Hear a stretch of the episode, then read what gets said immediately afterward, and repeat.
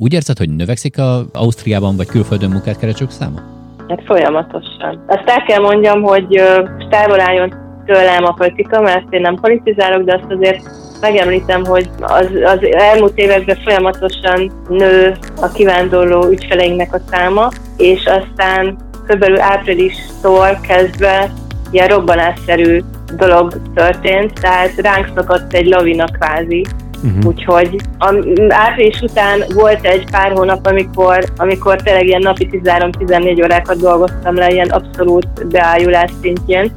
Úgyhogy még a kolléganőim is, is rengeteget dolgoztak. És most egy picikét ez enyhült, de van egy masszív, folyamatos, őrületes kivándorlás.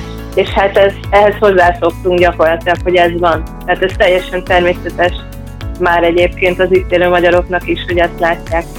És hm. ugye a, az idősebb családtagok meg azért, mert ugye elmennek a, a dolgozókorúak, kivándorolnak, tehát nem csak a fiatalok, nagyon sok fiatal is egyébként, a dolgozókorú korosztály is, és ugye otthon maradnak az idősek, és azt látható, hogyha én ezt az ügyfeleknél látom, hogy amíg ugye ketten vannak, addig általában nincs probléma, az hogy ne adj Isten valamelyik véletlenül egyedül marad, akkor ott marad egyedül egy édesanyja vagy egy édesapa, aki már mondjuk lehet, hogy 70 év fölött van, és akkor ilyenkor ki, ki akarják hozni az itt dolgozó gyerekek, hogy nem maradjon egyedül ott, és hogyha hajlandó is rá, akkor ilyenkor van az, hogy kivándorol a, a gyerekek után, de hát a gyerekek ugye dolgozókorúak, meg ugye, hogyha unokák vannak, akkor azok is itt kinélnek, és akkor ki, kitelepül gyakorlatilag a, a család után kvázi.